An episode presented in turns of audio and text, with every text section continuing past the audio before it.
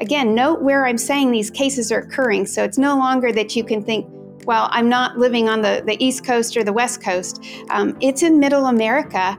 And in the Kettle Moraine case, you know, we had a school that was secretly transitioning a child against the parents' instructions. And again, thankfully, we won that case in federal court on the basis of parental rights. But we need to have more of those cases litigated to get a very clear ruling at a higher court level.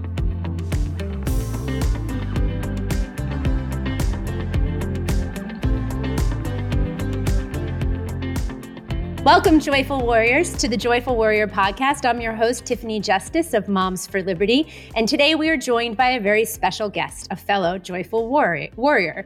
Um, I'd like to introduce you to Kristen Waggoner. Kristen is a, a prominent legal mind and the general counsel and president of Alliance Defending Freedom, a powerhouse organization dedicated to safeguarding religious freedom, free speech, and other fundamental rights. Kristen has played a pivotal role in steering A D F's mission to protect individuals and organizations from legal challenges that arise in the intersection of faith, conscience, and the evolving landscape landscape, excuse me, of civil liberties. Join us as we delve into Kristen's insights and the imp- impactful work of A D F. Kristen, welcome to the Joyful Warrior podcast. We're so excited to have you today. Well, thank you for having me, and thank you for all the great work that Moms for Liberty is doing. It has been so fun to watch the impact that you've had in our nation. Wonderful. Thank you for that. So tell us a little bit about yourself, where you grew up, your family a little bit. I grew up in a small town in Longview, Washington, in Washington State, not the Washington that I live in now. Um, it was a mill town, and my dad was my uh, school principal. I ended up going to a Christian school. He left public schools a couple of years into my education and served as my school principal for all the way through twelfth grade. Um, and had a very integrated environment there as I grew up. My dad believed that I had a vocational call in my life from an early stage. We were a religious family, and um, urged me to pursue that, to find out what that was. And so from a pretty young age, I knew that I wanted to practice law to defend free speech, religious freedom, and um, fundamental rights. And it's taken a lot of twists and turns, but we got there. So that's my journey. Wow, that's absolutely awesome. And and so you have now argued how many cases in front of the Supreme Court, Kristen? I've argued three cases in front of the Supreme Court. I spent about sixteen years in private practice at a firm in Seattle before I joined A D F. And I really found that that experience was formational in helping me be ready for my current role, which is the C E O. But prior to serving at A D F as the C E O, I was the head of U S Legal. And so during my time there, we've had fifteen Supreme Court victories in the last twelve wow. years. Um, and I, as I said, I, d- I had the privilege of arguing three of those. That's wonderful. So talk to us a little bit about the process of a case arriving at the Supreme Court, that, that the Supreme Court hearing a case. Like for our, a lot of our moms, you know, maybe you deal with a lawyer if you have a house closing, if you have some type of dispute, but we're not all looking at precedent-setting cases, right? Understanding how the Supreme Court is choosing those cases. Um, so talk to us a little bit about what that process looks like. Sure. Well, I can tell you, so A D F is the largest legal organization that works on these issues. And in doing so, you know, we receive anywhere from seven thousand to ten thousand requests a year of people that need help. We provide our services free of charge. So we rely on donations to be able to serve our clients. Um, that goes towards what the statistics are at the Supreme Court. When you think about us getting up to ten thousand requests in a year, um, the cases that the court agrees to hear, there's only about one percent of all cases that are sent to the Supreme Court that the court agrees to hear. Uh, we have about a thirty percent average, or we have consistently over the years in getting the court to hear our cases. Um, but it is a tough road to go down to get the court to accept a case. And the reason is there are clear parameters that the court has in terms of what cases it will accept and the reasons why. You have to demonstrate that the case has national importance, um, that there likely is a circuit conflict, for example, is another basis for it, meaning that different states and different circuits that house states are in conflict over what the law is. And you really have to demonstrate that there's a significant nationwide impact in order for the court to hear the case. But much of our work, um, we say, doesn't make the headlines. Certainly the Supreme Court cases do. But what we love to do most is to be able to help Um, organizations and people to be able to live out their convictions and um, honor their commitments in civic life. And so a lot of that work doesn't reach the headlines, but just allows us to navigate with them encroachments by the government on fundamental freedom. So let's talk about encroachments uh, by the government uh, on, on our freedom and liberty. Moms for Liberty, founded in twenty twenty-one. I was sitting on a school board at the time, um, shocked, to be honest with you, um, at just the the the way that the government schools that I had actually worked with, you know, for a couple of years and seemed to be pretty accommodating, right? Seemed to be pretty... Um, pretty much working in partnership with most families, making accommodations for kids, listening to parents, working with them, um, not always in, in the best, most in, in the best possible way, but certainly making an effort. Something changed. Um, and I think we saw that change. And I think Americans very much felt that change, right? All of a sudden, we were coming to the government and we were asking for our voices to be heard through our representative government. But you had representatives sometimes who were abdicating their authority Uh, to people that, you know, you couldn't hold accountable, right? So we have, saw this breakdown in representative government. And then people looked to the court to do the right thing, right? I think there's been a, a sense for Americans, and this is why A D F is so incredibly important, because people think, well, maybe someone's making a, a bad decision on the ground, but when it gets to the court, when it reaches the judge, Um, they'll do the right thing, right? And and and the idea of our freedom and liberty being uh, secured and protected. But that has not been the case. We have seen uh, a really wide, uh, varying display of rulings um, where that I think has been shocking from the very most local level. Um, and, and but you've had some su- success at the Supreme Court in that. So, so let's talk a little bit about um, you know, freedom and liberty and, and the role of the judicial system in safeguarding some of those things. Well, you're right to say that the role of the judicial system is to safeguard our constitutional rights, and it's to interpret the Constitution faithfully with how it was originally meant to be interpreted, in, inconsistent with its text, with the original intent, and what people at that time understood those words to mean. That's what we mean by originalism.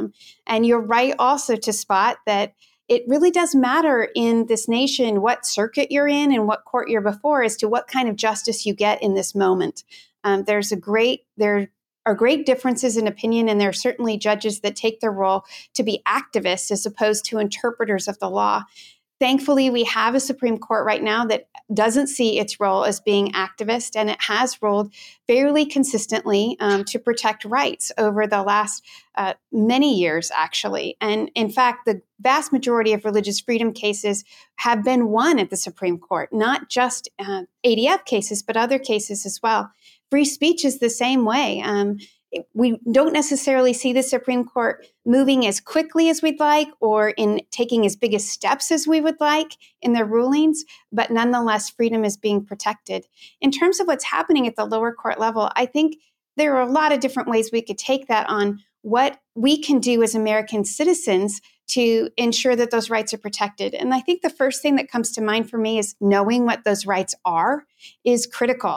Um, we can't afford, you know, anymore, moms and dads cannot afford to not know what is being taught in the classroom. We can't trust public school officials. You can't trust them to even voluntarily turn over that curriculum. And so you have to know the nuances, which is one of the reasons A D F has a parental rights toolkit that's available online that demonstrates, says, here's what the law is, here's what you can ask for, watch out for this, um, and has lots of tips. So that's one thing. A second thing is just tenacity.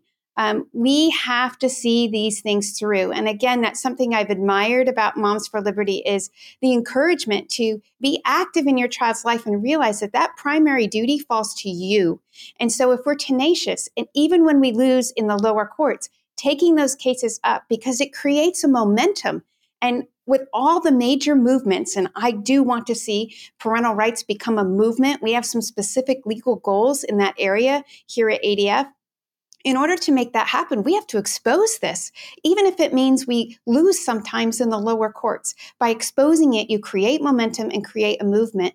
And eventually, our goal here is to ensure that we have a very clear ruling from the Supreme Court, as well as very clear state laws that say parental rights are fundamental rights.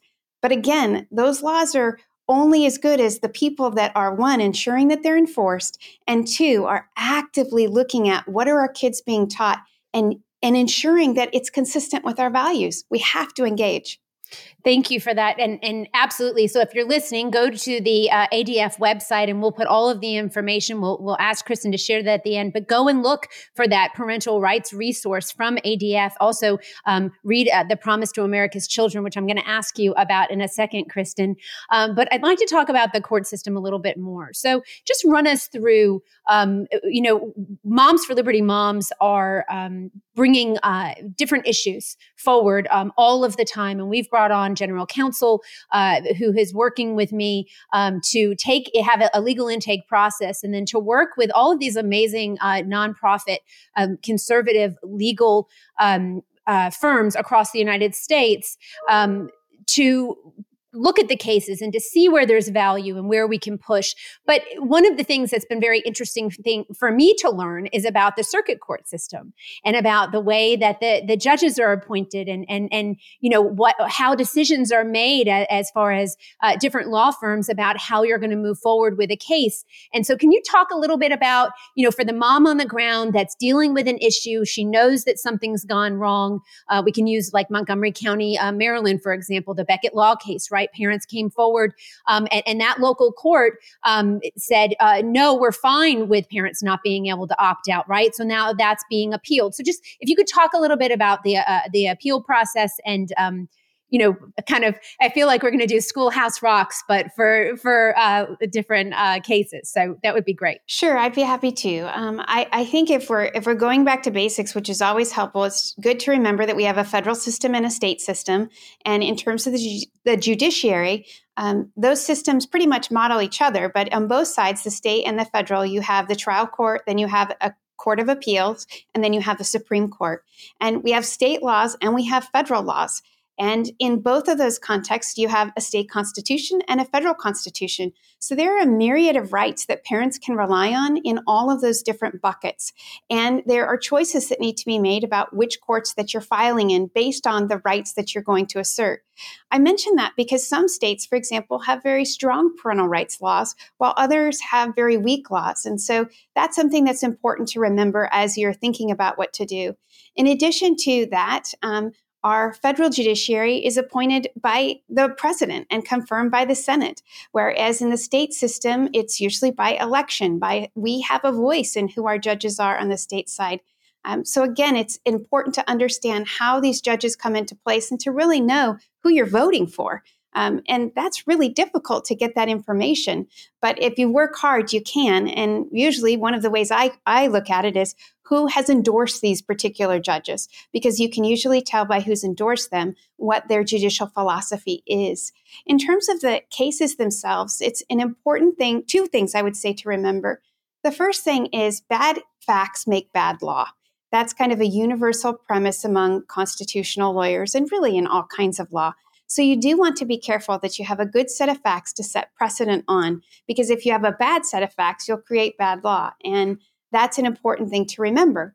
But also, I would say, remember that losing at the lower court level isn't the end of the story. In fact, many times at A D F, we say we win by losing. Um, we lose in the lower courts with the more activist judges, and we continue to take it up. And we win in the higher courts of appeals and the Supreme Court. So in Beckett's case, for example, um, I'm hopeful that we will have a win in that case. We have other cases at A D F that are very similar to the story that's in Montgomery, and those cases will be played out in the court system as well. So let's say that there are cases that are going into this big funnel and there are differing results among the circuits. That's going to attract the attention of the Supreme Court, and that's not necessarily a bad thing. So that's a little bit about how the system works. Um, and I would just encourage parents, a lot of times we can resolve these issues short of litigation. We don't have to sue and we don't want to sue if it can be resolved short of litigation. And so having good lawyers that understand what the rights are can be very helpful in dealing with government officials. So, and this is my moment where I'm going to say to our moms and dads and, and members uh, who are listening right now, this is why the legal intake process form is very important. Uh, we have given you a tool to be able to give us information and, and documentation so that when we go to different law firms like A D F or others, we can bring them the facts of the case and what has gone on on the ground, and they can make an assessment as to the viability of the case and, and, and what direction we need to take. And so um, thank you for that, that explanation. explanation. So let's dig into parental rights. Um, you're a mom. I'm a mom. Um, the idea that someone would think, the audacity, honestly, that the government would think that they know better for my child than me and my husband is just outrageous. And yet, time and time again, Kristen, we have seen this happening across the United States, even school districts keeping secrets from parents, having private conversations about gender identity uh, with students, right? Um, and and so I think parents, uh, I know there have been some courts that have said that it does not shock the conscience of the court for these things to happen. But I have said before, I think it does in fact shock the conscience of parents that this mm-hmm. is happening.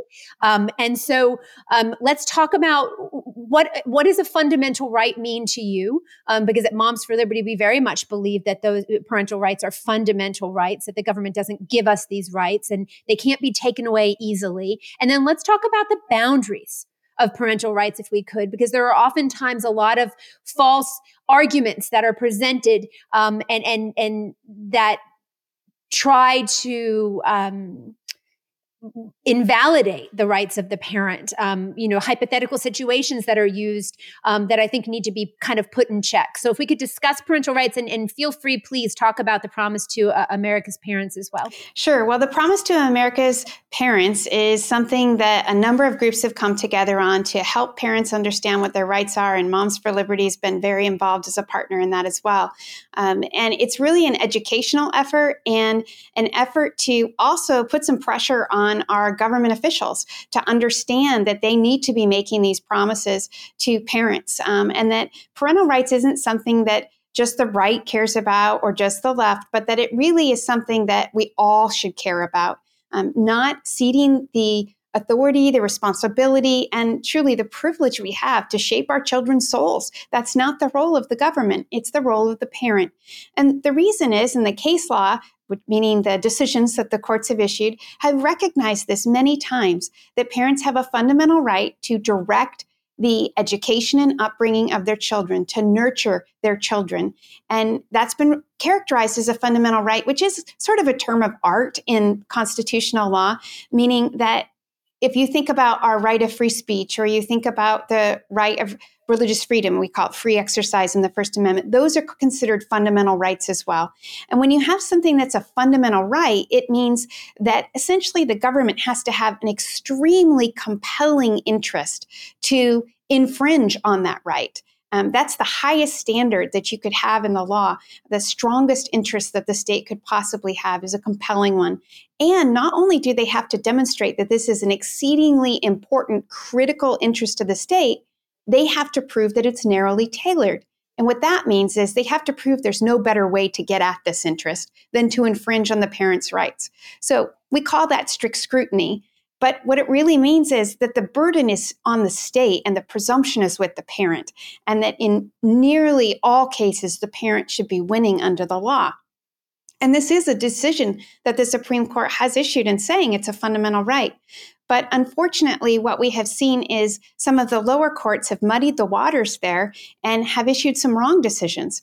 That's one of the reasons why we have the Center for Parental Rights, because we have a whole litigation team and a legislative team focused on this, because we not only believe this is the moment to get that ruling and to get those laws in place, we believe it's critical that we do so because of this recent assault we're seeing on these rights. Uh, in terms of educational choices, as you say, we have we have about a dozen cases right now that are in active litigation that involve um, secret sex transition policies as they are applying to teachers who are saying this violates uh, my right, my ability to serve my students well, and Um, based on parents, including two cases that we just won this last year. One involved a math teacher in Indiana, of all places, who was disciplined because she declined to go along with this transition policy. Um, she won her case, and I think it's important to realize that the basis in part of that ruling was the court said if she were to lie to the parents, she would be infringing those parental rights. So that was a critical ruling.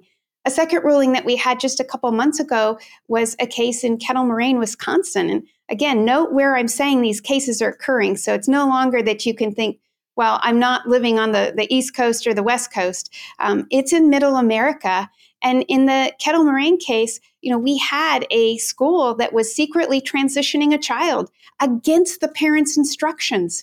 And again, thankfully, we won that case in federal court on the basis of parental rights. But we need to have more of those cases litigated to get a very clear ruling at a higher court level. And as you know, um, you've been a, a partner in um, working through the federal legislation that we w- intend to have proposed, and also supporting state laws. There are many ways that we can go in our own backyards to protect rights without even having to go to the U S Supreme Court.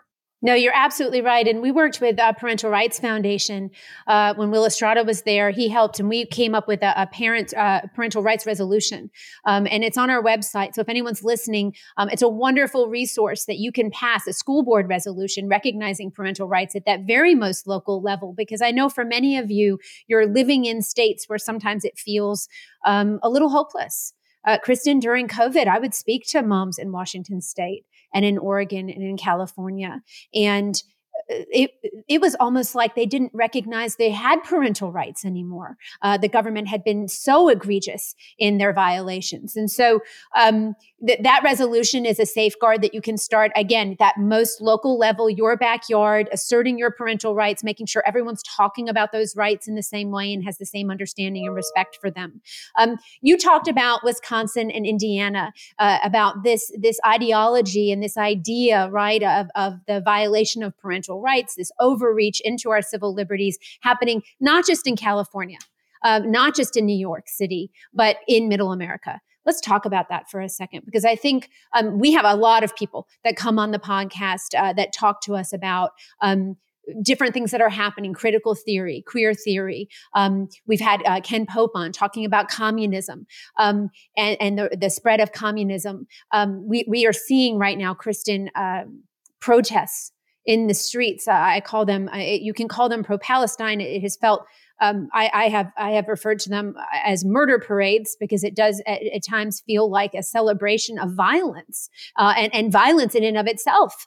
And so, let's talk a little bit about the ideology that seems to have taken hold across the United States of America, where you think it's come from, um, and then a, a little bit um, as we move forward. I'd love to discuss with you um, free speech in general, and, and the respect for each other's rights um, when respecting the First Amendment. Sure. And and I, as you were talking and referencing Indiana, I realized that Indiana is not actually the case we won. That's a counselor that was fired, and that case is ongoing. It's Kansas okay. that we won. Okay, well, there so you we're go. Still Kansas. In that, just one more case. Um, so Indiana, yeah. Kansas, Wisconsin. I mean, I'm laughing. It's sad. I, I, it, it's it's we're laughing because it's it's so absurd. I mean, and if you don't laugh and say, my goodness, I mean, that you want to cry. Well, it, it's essential that we get involved. And it is important to remember that no matter what that school says, if you're persistent, you have the right to see curriculum. You have the right in some states to um, opt out. Most states you have the right to opt out. Some states you have the Um, you, you have to opt in if you're going to be involved in some of this controversial. So really knowing your state law, be involved with your school board, um, all of those things. In terms of critical theory, which is essentially what you're going at in terms of where this is coming from. You know, when, when we first started talking about critical theory, uh, I would get kind of eye rolls and say, well, this is something that, you know, came out of law schools and it's just a theory. And the schools were denying that it was even in place. And and then as we went to engage in discovery, you know, started seeing what the curriculum was. I think at a basic level, um, understanding that critical theory teaches our students that it is all about the oppressor and the oppressed, and that basically all of life is about power. And you have more power if you can demonstrate you have more oppression. And oppression doesn't necessarily come from just a personal objective background, but it comes from what buckets you're in in terms of your identity, um, whether you're a woman, what your race is, what your ethnicity is, how you identify in terms of um, gender identity. And the more the more buckets that you fill or categories you're in, the, the more power you should have. And so really this pits kids against one another. We've seen it happen in the classrooms, and it teaches them that there is no such thing as equality. Um, we don't believe that all Americans have equal rights. We believe that some have more rights than others. That's what this theory teaches. You see it play out in critical race theory, but also there's critical gender theory. And, and that's what we're seeing work out. And we should realize that, that as we have politicized education, it what it has mean is that our our officials are treating objective knowledge essentially as with skepticism, and they're trying to revolutionize um, uh, the whole system in terms of redistributing power. And that's what the goal is. And I know that sounds really academic and kind of heady, but it really is quite simple. Um, and I think that in terms of what we do with that, we have to understand it and then respond to it and be able to spot it. Um, and I do want to say, if this continues and if it takes hold in a way that permanently changes the values that we have in civil society, we will lose all of the other rights, because you can't have rights if that's the system that you're working in. So what you're seeing on college campuses right now, I think you have uh, generations of Americans that are saying, oh my gosh, what is going on? This rise of anti-Semitism across the United States, even people who are teaching in these universities, who I have seen come out and say, you know, I, I saw a Columbia professor who said, my, you know, he's an Israeli. And he said, you know, my child wouldn't be safe here. And, and, you know, I think there are a lot of people that are saying, well, you've been teaching there, so how did you not know that this was happening, right? But so, but you have a lot of people that are, are shocked and upset and concerned and, and didn't know this was happening. You have a, a, a generation that is totally bought in um, on these campuses. Well, I, I say totally, but they're m- more than we would like. Uh, have bought into this critical theory and this anti-Semitism and this power uh, decolonization struggle. Um, and then you have um, a, a generation of parents who are raising children who are shocked and dismayed and raising this next group of patriots who are going to learn in a different and, and know their country in a different way, really know their rights, know their freedoms, understand the founding principles. That's what Moms for Liberty is trying to do, right? Not only is it a movement of parents, but it is a movement of this next generation of children. Um, but when we're looking at the colleges, I mean, what parent would want to send their child to one of these colleges? We had a college counselor who sent a letter to us, uh, an, or a voicemail, excuse me, and said, I'm not going to let any Moms for Liberty uh, members' children into the schools, and there are counselors that are working on doing that together. Our answer back was, okay, we probably don't want our kids going to your school, right? right. But explain to us, from someone who's uh, you've spent, uh, you've spoken on college campuses, you've obviously spent quite a, time, a bit of time in school, what are you seeing and what are you thinking about what's happening right now? Well, I mean, it's concerning. I I frequently speak at law schools, sometimes at undergraduate schools, and whether it's a private school or a public school, um, you know, there are usually protests. If you have a position that really does embrace free speech, meaning that it's okay also for conservatives to speak on campuses, if you have a belief that men and women are different, they're equal but complementary, and that, um, you know, it's wrong to give children permanent surgeries and life-altering drugs, that maybe experimental medicine isn't the right tack to take right now.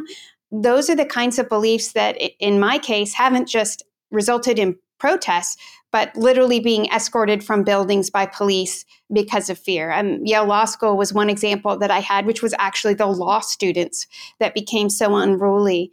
Um, at the same time, though, I, I think that all the more reason that we need to have people willing to go into those places to be a light in the midst of darkness. But I don't think it's our students. Um, that's, you know, many times, again, as a person of faith, I will sometimes hear other people of faith say, well, scripture says we're to be salt and light, and so our students should be in these places and should be standing up to this. And I, I think that there are some parents that don't have a choice but to have their kids in these schools, but I certainly at the higher education level, we do have choices. Um, and using those choices wisely, investigating the schools is really important. And then if our students are in those places and we feel like they're ready, helping them, supporting them. I think it's much more difficult to be a parent right now. I mean, I look at the difference in my own kids. Um, I've got one that just graduated college. I've got one in college, nearly done. And then I have a high schooler. And my young high schooler, that parenting challenge is far different than what I had even with the others, in that I have to more actively have these conversations. My kids are so tired of me sending to them podcasts from Barry Weiss on Honestly since October seventh, but I'm insisting they listen to those accounts so that they are not deceived. And then we talk about them. Um, so I think we're up to the challenge, but we have to be careful where we're putting our kids, what they're learning, and we have to stand up to higher ed. Stop giving to these institutions as families because they don't support your values. So, Kristen, um, I, I mentioned before, Ilya Shapiro uh, wrote a piece in the Free Press. Um, I think it was published yesterday. And, and I'm just going to quote from him quickly, and then I'd like to hear from you. He said, "Those who care deeply about free speech are asking themselves many questions at this urgent moment. What should we make of the calls to punish Hamas apologists on campus? After all, this is America, where you have the right to say even the vilest things. Yes, many of the same students who on October sixth called for harsh punishment for microaggressions are now chanting for the elimination of the world's only Jewish state. But Americans are entitled to be hypocrites." Um, he, he says, he then goes on to say that much of what of what we've witnessed on campuses over the past few weeks is not, in fact, speech, but conduct designed specifically to harass, intimidate, and terrorize Jews. Um, so, Curious. Uh, I think a lot of people are asking themselves that question, right? We value free speech, you know, the, and and and what does that mean going forward in America um, with what we're seeing in the college campuses, and how do we, how do, how can we all work together to protect free speech, but also protect each other? It's a very difficult issue because the speech right now that is um, advocating for Hamas or supporting Hamas is absolutely deplorable and disgusting, and it's reprehensible. Um, I mean, I think I, everyone I know is so angry um, that our students would be suggesting that it's okay to to rape women and, and behead individuals. It's it's just horrific. Um, and it reveals, I think, such a level of anti-Semitism that most Americans never knew was just so latent in our society. And we have to stand up against it. We have said, though, and I think it's the right principle, that the answer to bad speech is more speech. It is not giving the government the power to restrict speech itself. And Ilya, who's a dear friend, makes the right point that there often is a, a legitimate difference between what we're seeing now, between what is protected speech and what is conduct. You still have to follow the rules, for example, in universities. You can't disrupt classrooms. You can't um, have sit-ins that violate the rules. This is all conduct. It's not speech. And so universities have the tools that are necessary to ensure that it is a peaceful protest and peaceful speech. And it certainly doesn't mean that those who are engaged in the private market can't make decisions based on what someone else's speech is, um, within some parameters, obviously, that, that would make it legal. But I do think it's important that we go back to first principles, which is that if the government can silence or censor other people's speech, then it can censor all of us. And so, in one sense, protecting that reprehensible speech is important because of the implications, but yet much of what we're seeing on the streets and in the, on the campuses violates the law and should be stopped because it's not speech, it's illegal conduct. Such a difficult um, thing to think about and talk about, and and and I think that um, many of us are worried, Kristen, about what the future of education looks like for our kids, right? I think many thought, oh, my kids are going to go to college, right? They're going to graduate from high school. They'll go on to college. They'll hopefully be, you know, find a, a career that they're passionate about, that they can support their family and have a full life. And a lot of that's changing right now. So you're, I have uh, one in college, three still at home in, high, in middle school and high school. Um, you, you've talked a little bit about your family. Some advice for parents um, who are, are kind of reevaluating what the future of their children's education looks like? I would first want to give a word of encouragement just based on my own experience. Um, you know, I, I reflect back, there's a very poignant moment in my own parenting that I will never forget. Um, and it is one of the cases that I argued, uh, well, all three of the cases that I've argued have touched on some pretty sensitive cultural issues and were very controversial in the sense of the left disliking it. Um, but one of those cases was Masterpiece Cake Shop, and that involved the right of free speech. And it involved a cake artist who declined to design a custom cake that was to be used in a same-sex ceremony, but the cake had a message in it. And so the issue in the case was, first of all, was Colorado right to compare this cake artist, Jack Phillips' beliefs to those perpetrators of the Holocaust and slave owners, which the essentially judges in that case did in open court? And does he have the right to be able to create expression that celebrate messages that are consistent with his conscience? I mention that case because at that moment in two thousand seventeen, it was far more controversial than it even is today. And I remember having a discussion with my daughter, who was about fifteen at the time, just as I was heading to D C to argue the case. And we were in vehement disagreement um, about some issues underlying that case, about sexual ethics and about who we're created to be and purpose in life. And at the time, I just felt so low um, as I was leaving to go to this argument that I needed to be up for. And I just thought, I'm I'm arguing this at the Supreme Court and I'm losing it in my own home. And that would be a failure for me. But I have to tell you now, at the age of twenty-one, my daughter is, I think, more conservative than I am. And I will, the reason I tell that story is because the seeds that we plant, the actions, the way that we live in front of our children, the conversations we're willing to have, to be open to debate these ideas and to truly listen to them, we will make progress. And again, I, I I know I'm a person of faith, and perhaps not all your your listeners are, but for me, my faith teaches me that the seeds that we plant will come back to harvest. And I have seen that in my parenting. I believe it's a human principle that plays out for all of us. So I want to encourage them in that, even if you don't see progress right now, by being willing to have those conversations and to work on shaping your child's soul and their convictions, I do think it will bear fruit. And a second thing is be active in it, um, in the healthcare choices that you're making. You know, I used to have the doctors tell me to leave the room. There's not a chance in China that I'm going to leave that room and leave my child with a doctor, but also in the sense of education, knowing what's being taught and making active choices to ensure that your children are learning the facts, are learning that there is truth and what that truth is. And again, that falls on us, not on the government. So we can do it, and I'm hopeful that we are doing it. I mean, with, with groups like Moms for Liberty, giving other parents tools and giving them courage, when we all speak up, we all have more courage, because courage begets courage. So I think it's a great time to be a parent and to be able to influence a nation, which in effect influences the world. Absolutely. America is a beacon of light Uh, for the rest of the world. And it's so incredibly important that we safeguard um, that. Um, so Kristen, I just want to thank you so much for joining us and telling us a little bit more about Alliance Defending Freedom. It's wonderful to know that a fellow mom is leading, is at the helm of such a wonderful organization. Um, and we will continue uh, building an army on the ground to defend parental rights. So thank you for your partnership uh, to all of the lawyers that we work with um, and, and staff at A D F. It's just wonderful. They take the time to explain so much to us and work alongside us in order to protect our, right, our rights and freedoms. And we appreciate you. Well, we appreciate you as well. Thank you for having me.